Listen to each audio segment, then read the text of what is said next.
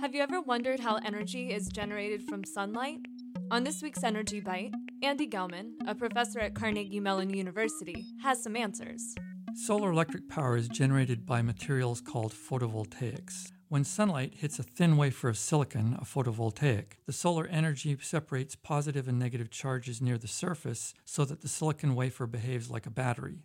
The photovoltaics cause the negatively charged electrons to go to one side of the wafer, which becomes the negative terminal of the battery. The positive charges go to the other side, which becomes the positive terminal. How does using different materials as photovoltaics influence the ability to convert sunlight to energy? The light from the sun has a spectrum of colors that we see in the rainbow, red through yellow to purple, and colors like infrared that we cannot see. Photovoltaic materials can only absorb light colors over a specific range.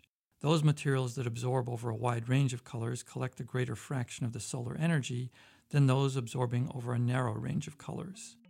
Ongoing research efforts aim to maximize the efficiency of solar energy conversion to electricity while also reducing the costs of solar cells. Do you think the nation's investment in solar energy research should be increased?